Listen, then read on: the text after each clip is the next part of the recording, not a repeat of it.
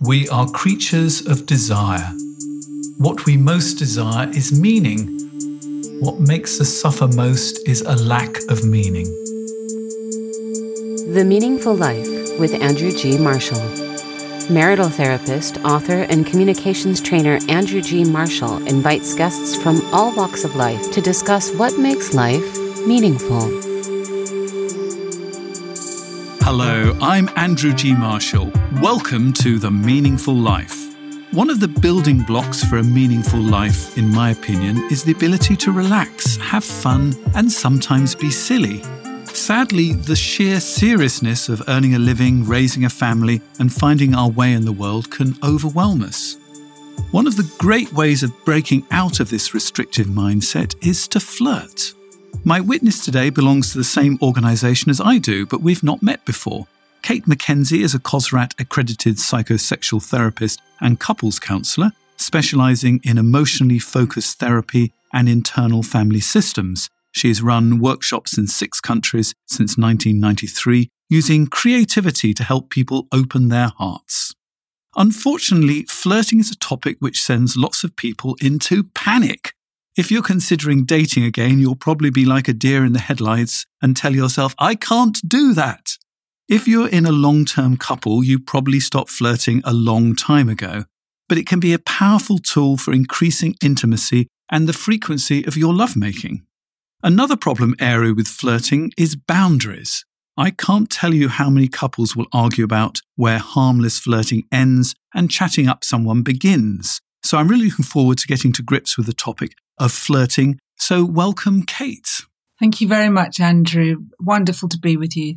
I've been thinking about what prepares you to be a love coach and teach people how to flirt. And my guess is you're either it came entirely naturally to you and you were one of the popular girls at school, or you had no idea whatsoever and had to learn the hard way. Am I right? It's both and, both and. So naturally, very friendly and gregarious and grew up in a very sociable home and people very open about a lot of things. And on the other side, I was brought up strictly religiously Catholic. Ah. And went to Catholic schools and went to all girls secondary school where sex was really not on the agenda. And, you know, boys, for example, were not allowed near the school. So it became a bit of a mystery. Does that make sense? It mm. became uh, quite mysterious. Anyone who knew a boy was pretty exotic. So, and some people had brothers. So it was, so there was, you know, there's this kind of mix of what I grew up around, which was quite open and free and friendly and gregarious and then then religiously educated. So I think it gives me on one hand, certain experiences which were open and free in my background, but also great awareness of what it might be like for people who have, who have parts that have restricted them. I can understand both sides of the coin and I've had to learn myself, if you see what I mean. And so when you finally met boys and, you know, there was no nun in the corner of the room making certain you weren't dancing too close, what was it like? Well, I think this is the thing, which is probably why I teach flirting. I was terribly serious. So, you know, if somebody paid me attention, we were going to get married. I was falling in love, you know. So I was that classic stand up comedian woman who thinks the man selling her a drink is flirting with her. So I was terribly serious. I was writing a lot of poetry and, and writing music. Do you know that type of very serious teenage girl? And everything was important and terribly serious of course, I had loads of unrequited love. I actually now think it was all very, very sweet because I hung out and wrote poems and had all these deep and meaningful chats with lots of people. And, but I didn't have that raucous teenagehood that some people might have had. And I think part of flirting is reclaiming that. Part of what I might be helping people with is reclaiming parts that they may have missed out on. And those teenage, that playful, fun, kissing people, trying things out is important. And it's part of flirting. It's part of growing up. And uh, I didn't do it, but I did do it later. So. So why do you think we're so paralyzed by the idea of flirting? I think the thing is we have all these different parts to us.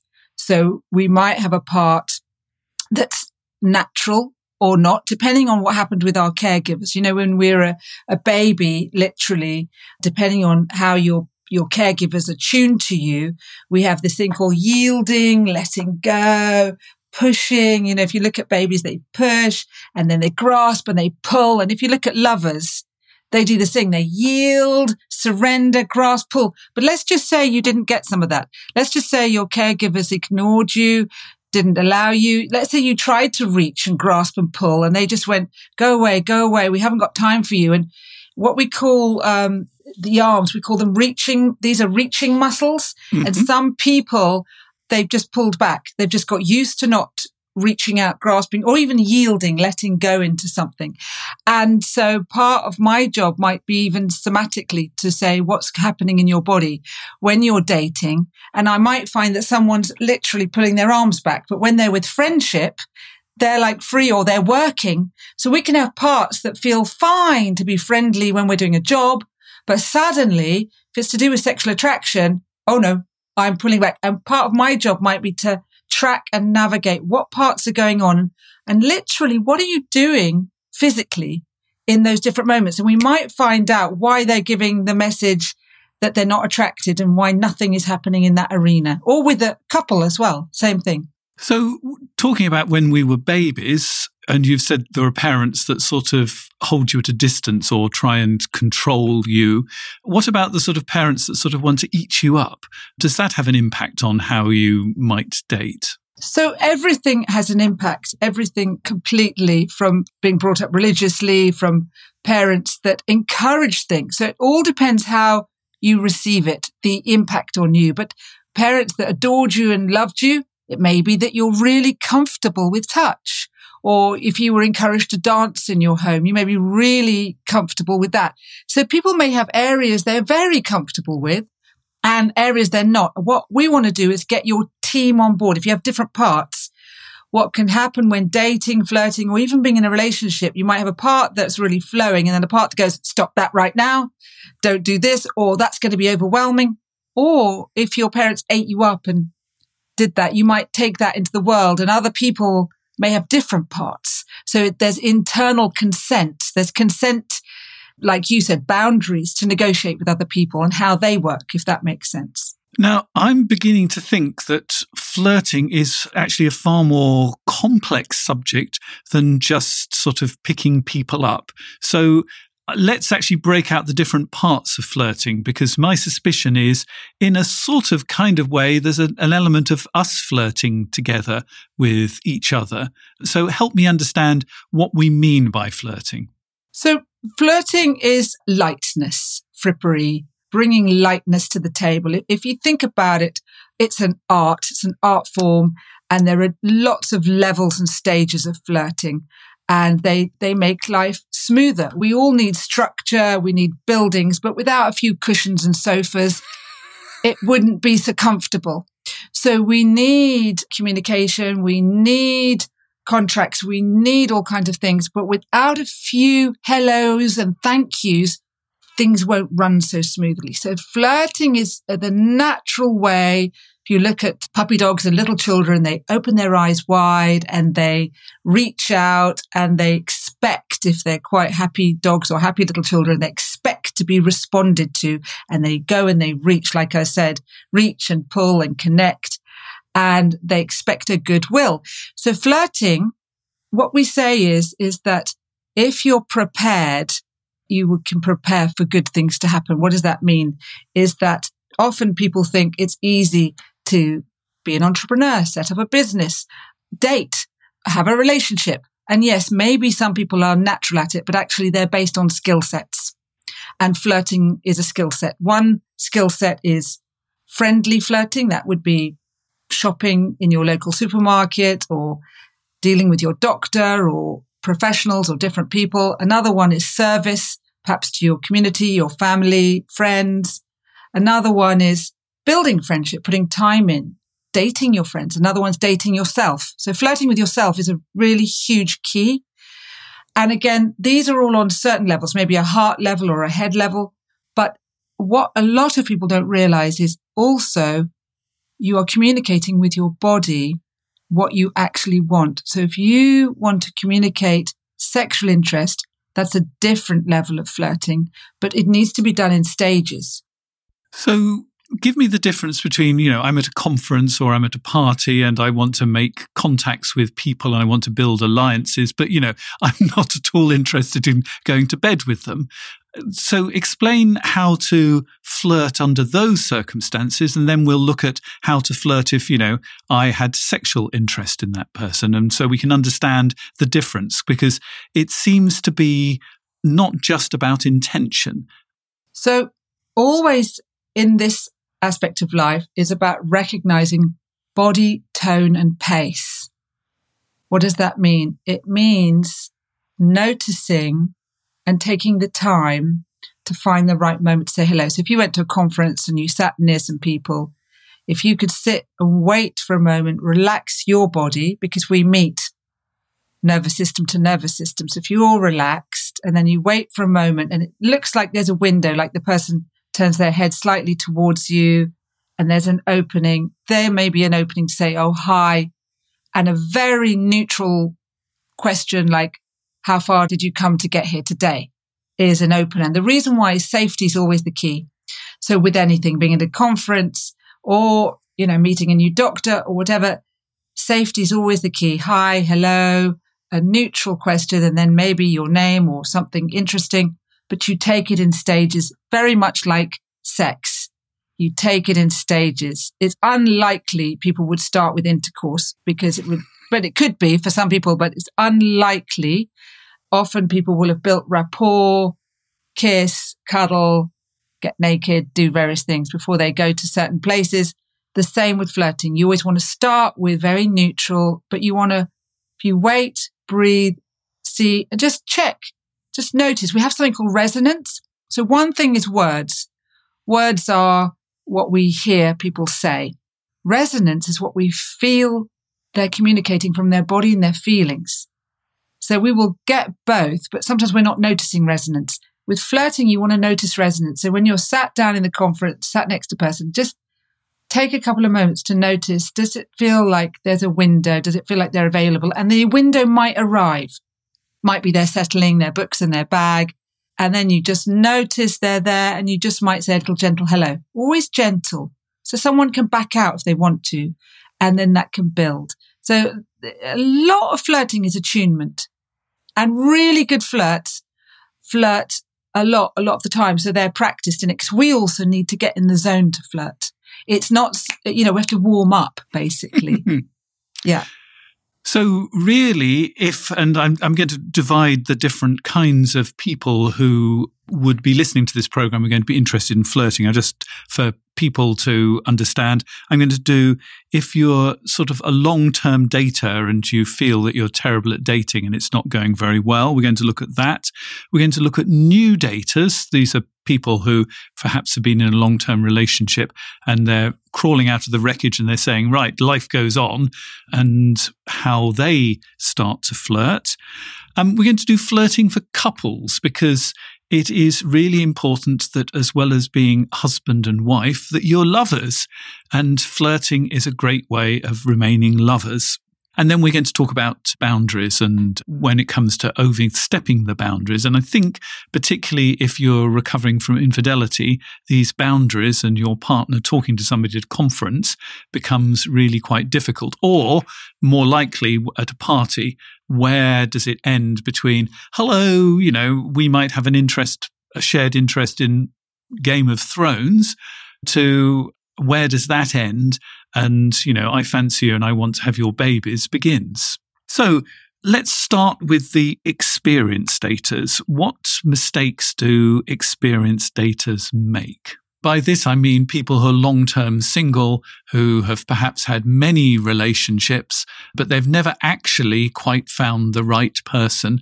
And they're feeling a little bit sort of pessimistic about it, you know, that it doesn't really work. There's a lot of I'm sorry, I'm going to use an unfortunately unpleasant word, crap out there. And it always seems that I dive into it. So if you've been burnt a lot by dating, what do you think is going wrong? So, one, it's not easy to date. And I have met people who found it easy to date. And I think it can become easy to date. But I just want to really recognize, I think dating is a bit like doing stand up comedy or going out singing a song for the first time. You know, you're regularly putting yourself out there for effectively a job interview that's about you.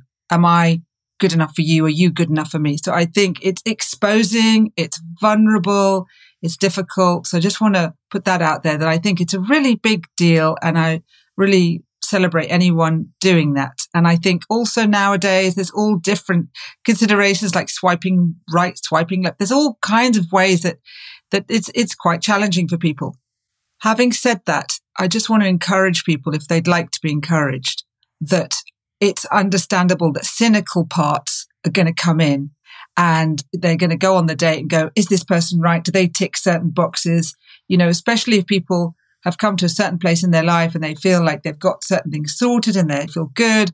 They're going to go maybe even from two seconds in. Do they fit? They're going to be looking for signals that there's something wrong with the person. And this is perhaps where it might go wrong. As long as two seconds they're going to wait? exactly. Exactly. No, it's probably before they've met them. Very good point. The photo with different things in the photos and those other people in the photos. Exactly. I think I think even before you, you've sat down, there's a I tendency agree. to think. I agree. Yes, no, there. I agree. I agree. So what my suggestion would be to people is that they add a huge amount of fun into their lives and they make dating a very small part of the life. So dating ideally would be an hour and a quarter, hour and a half at the most. And it's a small chunk of life, not the whole thing. So what I've often experienced is people do dating in binges. They'll do lots of dating and then get worn out and think that doesn't work. And my suggestion would be that you have fun with friends, with exercise or dancing or hobbies or whatever it is. Make sure your life is really fun and dating you fit around it. And you you even time the if you're doing online dating you time that to be like half an hour a day that you're going to just look at stuff. So that it's just part just like um, cleaning your house or whatever you're doing in your life dating is part. And so you can show up as a self-supporting reasonable person that can calm down some of those critical parts that wants to kind of get rid of everybody at once and can take it in stages, get to know someone. A lot of people have become friends with someone first and then decided, oh, I really like this person. So, you know, but if we don't make it smaller, I've met tons of people who've had a whole relationship in a day and chucked them at the end of the day on text. Don't do that. Don't text. Texting should be ideally arrangements and niceties like thank you, lovely to meet you. So the other thing is people are not psychic. Do tell them if you like them. I often find people say, you know, I'm actually really successful at work. Unfortunately, this is women. You know, I get things done there, uh, but somehow my love life is a complete and utter shambles. What's going on there? Well, again, that makes so much sense to me because at work they're possibly in control. And most definitely. yeah, dating is very vulnerable. And so that also can take a lot of practice, how to be vulnerable, especially for everybody, but maybe especially for certain women. How can you be vulnerable and feel safe? And that's for me, I would say get a load of women friends that you meet regularly, you check in all the difficulties, dance, because what's brilliant about dancing is it's vulnerable. You know, you're practicing moving your body in all different ways. Even if you did it by yourself in your home, practicing letting go and being vulnerable. So in your job, you may be fully in charge. Where do you let go and be vulnerable? But if you go into a date and take charge, that's no fun for someone to ask you out. And what I find is sometimes people go into the date, they like the person very much, but then they want to arrange the next date, the next date, and they want to tell them how to date. They want to tell them how it should be. And I understand it, but people think it's a way of I'm being really real and honest because this is what I want and how I want it. But it can come across as controlling, which is not attractive. I sort of think sometimes it's helpful to think of different energies and the difference between warrior energy and lover energy. And this is both men and women have warrior energy, which is very task orientated rather than the sort of lover energy, which is sort of more warm and fuzzy. I mean, in some ways, the warrior energy is really good because it's good for making an assessment of the terrain and when to go on the offensive. but actually you need to bring the lover energy rather than the warrior energy on the date. It's not being somebody different, but it's actually getting into some of the different energies within yourself. I love that. I really love that because it fits with the whole parts, recognizing there's different parts of us. And what I do is I ask people about their wardrobes. Oh. And yes, and, and, and what's your dating wardrobe? And what I found often is people are wearing their work clothes to a date. No. you, you, you, you want to make a change. You want to become a different person. You're not a different person. You want to move into a different energy, just like you're saying, Andrew, and you want to change your energy. Now that might be a, a short walk in a park, listening to a seven minute meditation, whatever it is to do an energy change. Otherwise, I have met women who've gone to the date with their briefcase and their suit and they've interviewed a guy for half an hour and found him wanting and left. That's not a date. And they've probably just before the man arrives, they've written three emails to work colleagues. So they're exactly, entirely exactly. in their work warrior energy. And warrior Exactly. energy is fabulous, but probably two warriors are not going to make sweet love together.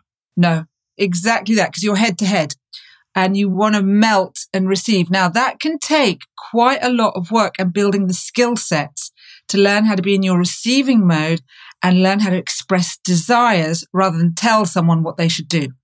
Now people think it's the same thing, but it's entirely different.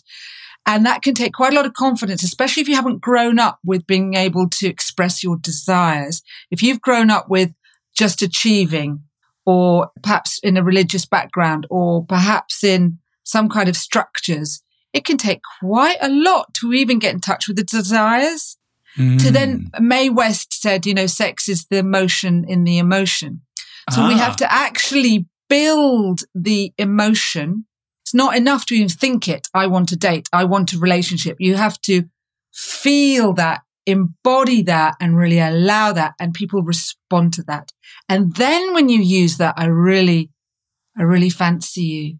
I really miss you. Ooh, I'm feeling lonely tonight. Right.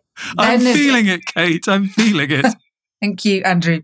Then there's impact, but it's not, you should have sex with me. We've now had six dates. It's, do you see, it's a different, yeah. Stay away from me, Cate. I can just, fe- I can feel the different energy in just those two things. yes, yes. So it's, it's invitational. And what about men? What mistakes do they make? I mean, I think we all make mistakes in all different ways, but what I've noticed with men, and this is very general, you know, and we're not all the same. So please excuse me. This is a bit general, but some men are very slow to pick up, pick up the hints. And when I say slow, I mean six months in, you know, and this, you're talking about heterosexual relationships and perhaps that, I don't know if that's what you're talking about, but some heterosexual men, they will have missed and missed and missed. Women could be crawling all over them and they're not sure that she likes them, you know, so there's a, and there, there's good reasons. Again, perhaps religious background, perhaps kind of not wanting to be a perpetrator or a rapist or, you know, in the Wheel of Consent by Betty Martin, there's a quadrant and the, the take quadrant, which is about taking is one of the most difficult pieces for people because they're afraid of that. We'll we'll put the details of Betty Martin's website in the show notes. There'll also be obviously details about Cate as well. And there's a lot of very useful ideas about consent in that. Unfortunately, we're not going to have time to go over them today. But if you're really interested in this area, it is exceedingly uh, useful work. So now let us look at some people who I would be thinking they're asking the question to their friends and their therapists how do you know when you're ready to date again? Do you know, I think sometimes people are coming in because they think they should be in a relationship. They think they should be with someone. I had someone who brought me all the way to Liverpool to run a workshop because she wanted a partner. And by the end of the day, she realized she wanted to run a business helping women. Good investment of time, that wasn't it? Really, really good because she was surprised and I was surprised because that was a lot of effort. She brought me in with a lot of people, but what a big piece for her. She realized that's where her heart was. And that's where she took her heart. I've had other women who come in and they had decided their work was going well, their home was going well, various things were going well, and now there should be a partner. And they did the homeworks and they're like, no one's showing up, no one's correct. And I'm like, do you want someone? And actually, when we really got to the bottom of it, no, they weren't ready. And I said, well, that's fair enough, you know, and uh, you don't have to. And another person really wanted someone.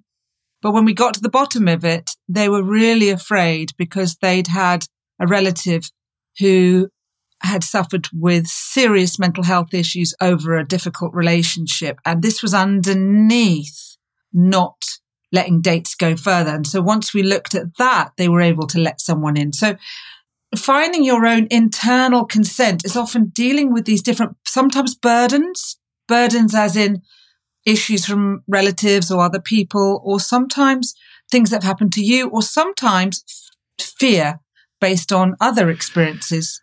Because if your if your marriage is broken down, there is a great desire to have intimacy again and to actually get out. I mean, personally, my partner died when I was something like 37. Oh. And, you know, to, to say I dated far too soon would be an understatement. And, you know, it wasn't a disaster, but um, I caused myself quite a bit of heartache and some really nice people some heartache as well. And it sort of takes quite a long time my suspicion is that people are going to date too soon. And I just wonder how people with tender hearts can sort of date and learn and find their footsteps into this world without actually giving themselves too much heartache. Such a good point, and I'm so sorry, Andrew, about what happened for you with with with it, your partner. Yeah. Don't worry, it was like 25 years ago now. So, you know, yeah. long since recovered. But I know, and I know from friends that when you have something really harmful and painful, you want to feel better. And one of the ways of feeling better is new relationship energy. But it's sort of a bit like feeling better by, you know, drinking a whole bottle of champagne. Yeah, no, very good point. The strange thing is, Andrew, is that there's no one rule, as you know. So I agree with you. The process of grief is there and is need, needs to be taken, but incredible things happen for different people, you know. So a friend of mine's mother lost her husband of 50 years and met a guy within two months and she's really happy. My friend was deeply shocked because she couldn't fathom it. She, she couldn't fathom how could, how could but she's come, it's a year and a half now, and she's come to see that her mother just needed to, needed to, and actually it's worked out. So, you know, there are a lot of people who meet people very quickly after a loss, very quickly. And some people don't. And yes, maybe there should be a time, but each person's so unique. And I'm, I'm with you. I mean, I, I often am working with people who are dating people who've just come out of relationships and so they're ah. often with the people who aren't ready, aren't really ready, you know? So it's, it's so tricky. What advice do you give when you're dating somebody who is not really ready and maybe are talking quite a bit about their ex and your dates? What I really guide people on is make sure you're doing your self care, you're having fun, you're having a lovely time so that if someone says something triggering, you can very sweetly say, is it okay if we, if you just talk, uh, just uh, don't talk about them too much, you know, just very gentle boundaries. So you're not being harsh, you're not being pushing away, but you're not letting them go on and on about the ex. But you're also not bringing great bitterness or offense. Like you keep talking about your ex. No, you're just gently, you know, oh, thank you for bringing her up, sweetie. But, you know, would it be okay if you just put that to the side for the moment and we have our date, you know? Mm-hmm. So be very gentle, very gentle, very sweet. So I'm going to quote you here because I think this is really good and I'd like you to expand on it. I believe we don't get what we want, we get who we are. We meet frequency to frequency. So unpack that for me. Thank you very much. What that means is, let's say you're in a relationship and you're feeling desperate for connection, for sex, for intimacy with your partner in that desperate place, there's something in couple work from, I think, family work actually originally, but it's in lots of modalities where we call the cycle that the negative cycle can get activated where one person pursues, then the other person withdraws. So if somebody's feeling desperate and they've got those primary feelings of where are you? But what they're doing is telling the part, they come in and go, where are you? And they're telling you should be with me. And, and there's a fight. But if that same person went and went and did their saunas and their spas and their dancing and had a load of fun and was having a really great time and feeling really good. And then they came back through the door and said, Hi, sweetie. How are you? And um, maybe gave them a cuddle and a hug. That's a different response to you haven't given me sex for six weeks and you haven't been doing this. So what happens in then is you're bringing in the bubble, the partner's a bonus and the partner's invited into that bubble. Now, whether they come into the bubble or not, that's another story. And then the, there's other choices.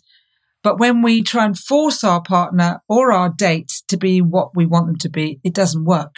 But when we are the bubble, when we are the joy, it invites other people into our joy. So what happens often is when I'm working with people, I might check what's in their diary for fun. What are they doing for fun and for hobbies?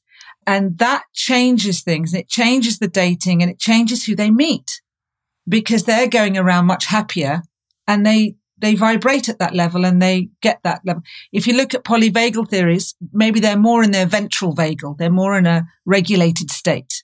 So let's move on to couples because it's something I believe in, and I think you believe in it too. You want to flirt and date your partner. That's just as important after 20 dates as it is after 20 years. In fact, possibly it's more important after 20 years that you are still sort of flirting and dating and showing, showing the love. So how do we go from being protected because, you know, let's face it, our partners really know how to push our buttons to being relaxed and open, which is probably what we need to make these intimate connections. Any suggestions? Oh, it's so lovely the way you put that, Andrew. I really like that. Protected to open. Again, it's just like the dating people. So in early dating with partners, probably people were having fun doing fun things, dressing up, thinking about what their underwear was like because, oh, things might happen tonight. You never know. And then often early dating, people were doing like babies do. They're doing the yielding, pushing, pulling. They were just feeling like they had permission to do that connecting and cuddling. So again, if you're 20 years, 30 years, 40 years, 50 years, good lovers put practices in. So that would be with yourself, first of all. Get yourself warmed up because it takes a lot of courage to build that desire, especially if you didn't get it from your caregivers growing up.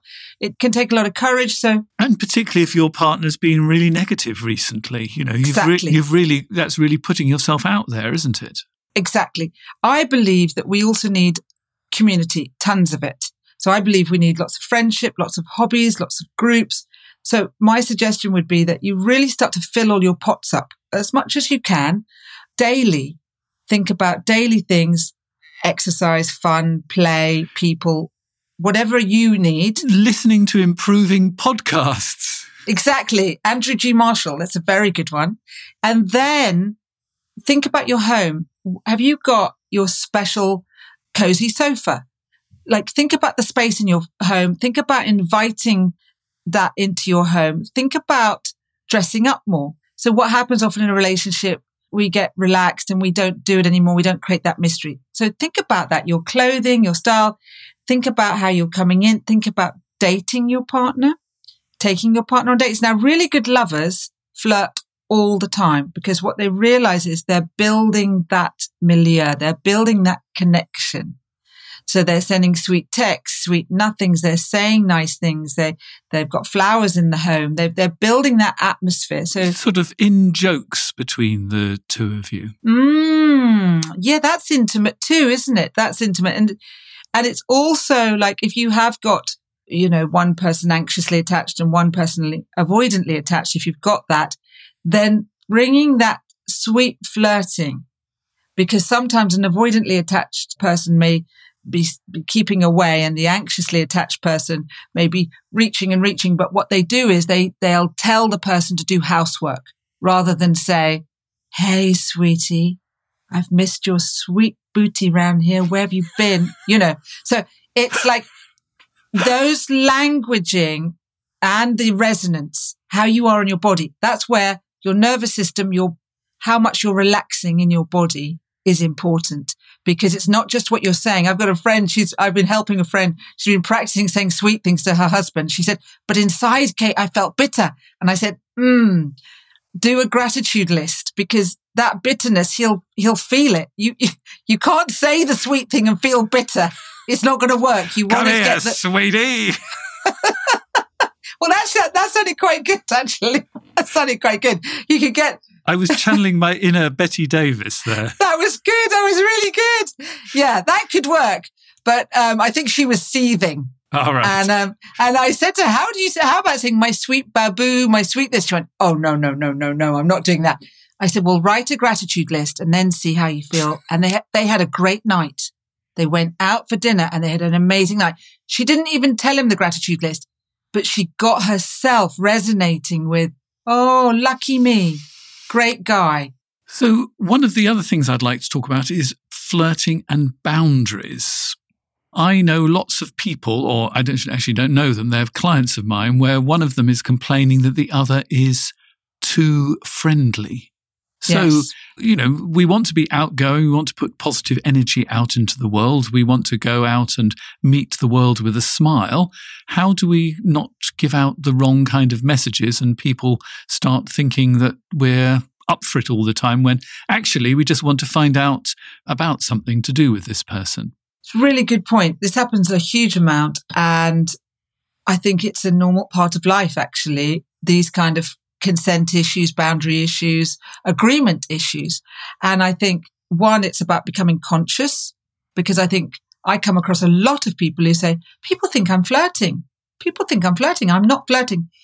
And I had that very much in my early twenties as well, where it seemed like people were assuming I was flirting with them in a certain way that I did not have that in my mind. And I decided to become way more conscious because I thought something's going on. Because it's, if it's more than two people telling you you're flirting, if, then it's worth looking at because we can be very unconscious about certain parts of us. And if our partner's getting regularly upset, they may have a part that's overly jealous, but do you have a part that's leaking energy? Do you have a part that's rebelling? Or do you need to talk about this and, and make certain agreements in new ways in your relationship? What's going on? Is there something going on for the two of you? So it may be that you need to talk about this, but it can be really, really useful to work this out because sometimes in a relationship, let's just say a heterosexual relationship where the woman partner is, like you said, in warrior mode, working, doing all this kind of stuff, and she's on it, right? It can happen in a relationship. And if you've got three children, you have to be on it, don't you? You do, you do. And let's say the man, in the heterosexual man in this case, goes to a party and there's a woman displaying much more vulnerability and maybe even need. And he's enjoying that. He's getting pleasure from that. So part of our job, my job might be to see, okay, what's he meeting in himself? Right. Because it'll be a mirror of him, some vulnerability in him. But also, can we turn this round so his partner becomes more vulnerable? So he's focused on her. How can we work with this as a system? Like there's a system going on here. And how can we make it so this works for the two of them together. It might be addressing his vulnerability needs because maybe he's feeling pushed out at some level. So he's seeking somewhere else, maybe. And how can she be the person that he looks after? If that's the case, that may be one configuration. Because sometimes if you're getting a lot of pleasure out of flirting, it can be, and I don't know if you would agree with me, that actually you need a lot of outside attention because somehow inside you don't feel that valuable. Do you think I'm, I'm onto something here? Definitely. But there also can be, in the idea of internal family systems, we have this idea of protectors, managers, and exiles. And there can be this idea that, yes, exactly like you're saying, we have these young parts, exiled parts that aren't being met and looked after. And so sometimes we're going out wanting to rescue people or flirt with people outside our connection, possibly if that's a monogamous relationship, if that's what you want. But actually, we're wanting to rescue ourselves, exactly like you're saying. And so, what can we do to do a U turn to say, what do those parts need? And what can we do in the relationship so that it changes around so they're inside the protective system. So they're both inside the love bubble so that he is not going out of the system to go and meet that need of rescuing vulnerability. He's doing it within himself and he can stay inside the love bubble together. And that's about how they are resonating and how they are talking to each other. So rather than reacting, they're responding inside the love bubble and they are protecting each other. So maybe he or she, whoever's flirting, wants to protect the love bubble. And also there's nothing wrong with flirting with tons of people, but it depends how it's impacting them and what's going on for them and why. Flirting could be great if you bring that energy back to the relationship. Mm. It could be fantastic. So instead of leaving all the flirty energy outside the relationship, bring it into the relationship as well. Flirt with your partner too. Yeah. Like you've bubbled yourself up potentially. So you could be at the party, flirt with someone and then go back and check on your partner. She's, they're included. Mm-hmm. I think it's when they're not included. But again, there may be more to that picture. What's also happening for the partner? Do they not receive? Are they not flirting with themselves? How is their desire? How's their self pleasure? Are they giving themselves time to have self pleasure? Or do they feel like, no, I'm just housewifery? You know, am I just looking after people? I'm not that doorway shut. How is it for them? Because maybe they're not allowing that in their lives too.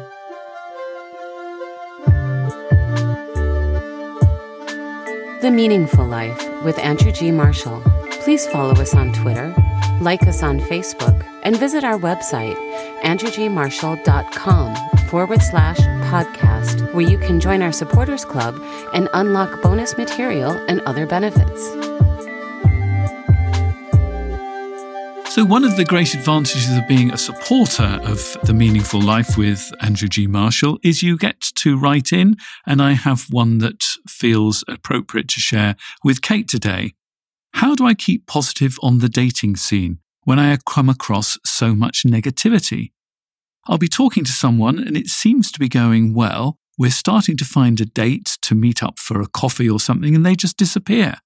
Sometimes I'll have a really positive first date, good chemistry, interesting conversation, things in common, and we'll send back and forth a few messages and then nothing. Other times I meet up with someone, but they seem wrapped up in an ex or dating several people at the same time. What's happening? Is this something about me or is it dating in the modern age? Is it a numbers game and I'm going through a bad patch, or do I need to change something? If so, I'm not quite certain what. So I think we need a bit of flirting first aid here. So, one, go you, because you're doing it. You're in the game. Hurrah! And yes, well done. High five, because I really think it's wonderful. You know, you're giving it a good shot, you're giving it a go, and you're keeping going. So, you know, I want to celebrate that. I want to honor you. And this is not easy. And ideally, what we say is keep dating, keep many dates going because if not this one, someone better. Now I'm hearing you. It feels like something's not traveling through. And what I would wonder is, are there parts of you holding back? Mm. This is what I would wonder because you sound very positive and you sound like you're keeping going and it's like you're getting knockbacks. So I'm wondering if you're expecting knock, knockbacks. I'm wondering if you're, if there's parts of your system that are holding back because it's going well and then it's not going to a second date. I'm really curious about what's happening between you and the chats and you and the second date. I've worked with people who couldn't get to a second date and there was tension. There was tension and nervousness. I worked on the undateables with Richard. He could never get a second date. And what we did was we just, he kept saying things. He kept saying things out of nerves and it would mean that he didn't get a second date. So he said exactly the wrong things to the wrong people that meant they felt he was being rude. In fact, he was nervous. So I would wonder what you're doing after the good chemistry and interesting conversation and the messages. I'm, I'm wondering what's happening. I'm wondering how you're feeling after that first date. And I'm wondering, do you ask for a second date? Are you right. waiting for them to ask? And I'm wondering how available you feel. So I'm wondering, what are you doing for your fun, for your reaching, for your desires? Are you enjoying yourself? I'm wondering what your hobbies are. I'm wondering how engaged you are. Are you dating you? And are you letting those dates carry on, like surfing or skating or swimming or whatever it would be right for you? Are you allowing your dates with you to carry on? Because there's something about that energy, something stopping here. Right. So the things that this person is doing for him or herself. Yes. Because there's something about the energy building, a bit like skill sets. You know, people think people just manage to date or have relationships or do all these things out of nothing. It's a skill set. It's based on understanding, meaning you get it intellectually, wisdom, seeing other people do it, and then experience. And we build on experience and we can get experiences by doing other things that feel good, like dating ourselves. So that means taking ourselves on fun date and building on that. So one salsa class ain't going to do it. It needs to be a building experience of dating yourself, which then helps us once we've started dating ourselves, ourselves or whatever, it helps then to build dating experience with others because it's like two year olds. If you watch two year olds, they literally walk up to another two year old and literally fall on the floor. They don't even say anything and roll with an invitation. Do you want to roll with me? It's really adorable. And this is what we're learning to do. But unless we're giving ourselves the experience of having that roll with fun and play ourselves, then if we just date with no other fun in our lives, we're turning up more stiff. If we're doing other things that are bringing the fun in, it's more easy to be like that two year old and, and go, Hey, you know, I did crazy golf the other day. Would you fancy, would you fancy that? You know? I, I, once read a blog which said that one of the ways of knowing if you're ready to date again or not is that you've got some new all encompassing hobby so that you are not actually relying on the dates for your full social life. Because if you are, you're going to get out of balance. But I think what they weren't saying in this blog, which I think you're saying, is that it's really important because it's actually feeding you. And if you've been fed, you can go out and feed other people in dates. But if you're yes. expecting them to feed you, then you're probably going to be disappointed. That's exactly it. Your partner, if you're in a relationship, or your date, if you're dating, should be a bonus. You should be the tip top person with your community, your fun, your hobbies, your things that make you feel alive. And then they're a bonus. And what happens is they get lifted off that. So even in a relationship, I've seen it many times, even one person starts to bring themselves a light again and big changes can happen. But dating is the same. If I come alive, they may or may not be the right person for me, but I can still have an okay time for that hour and a quarter and go on and carry on with my life rather than all terrible, all depleting, all disappointing. Well, thank you very much, Cate, for giving us a, a, much broader picture of flirting than I ever expected to get. So thank you very much for that. As I've invited you to be a witness on the meaningful life, I have to ask you what makes your life meaningful? Do you know, I really believe it's being on this journey of learning how to open my heart. You know, I had um, various things in my life, as many people have had, you know, loss and death and of close people. And uh, my heart, you know, was quite closed in, in many ways when I was, when I was much younger through, through some loss. And it's been this journey of learning how to open my heart, learning how to let people in, learning how to be more embodied and more intimate with myself and with others and learning how to reach, express desires, live in joy, being connected. And I, I love the way fear actually is a tunnel of light that leads to more joy. So even though we call it in bridging an ABOG, another, am I allowed to swear or not on this? Yes, go on, go for it. Another bloody opportunity for growth. So I, I, every time something is, you know, of course we all love it when it's all smooth, right? Of course. But every time something's difficult, what happens is I'm led on something which takes me through this tunnel that seems difficult and it comes out to this light place and I've opened another piece that I might not have opened in another way. And I just think, what, what an amazing experience to be a human on this earth right now with all where we are at right now, which is that, you know, something that was absolutely unusual 20, 30 years ago, couple counseling is normal and um, therapy to talk about what we're talking about and even flirting, frippery nonsense, frippery nonsense, right? you, bless you, you're bringing me on. I think it's important, clearly, but you're bringing me on on this wonderful podcast to talk about this. Now, how lucky am I? I mean, I was at the weekend thinking, he's got all these important people, but hey, why not? You've brought me on. What a joy. What a love. I'm very grateful for life and to learn how to love. It's just the best thing ever. Now, this is unfortunately where Cate and I have to say goodbye to people who are not members of our supporters circle, because in the supporters circle, the conversation continues. Cate just mentioned bridging, which is a, a beautiful technique, and we're going to go into that in detail in the bonus material. If you want to find out how to continue listening, find out all about bridging and the three things that Cate knows deep down to be true, well, here's details of how you do that.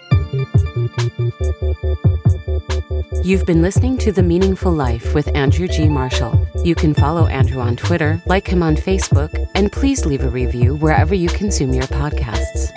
Making, editing, and distributing The Meaningful Life comes with substantial costs, and we'd like to ask for your help.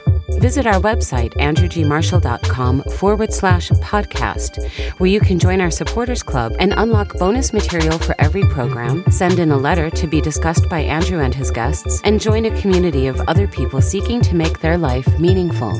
At the gold level, you get even more benefits.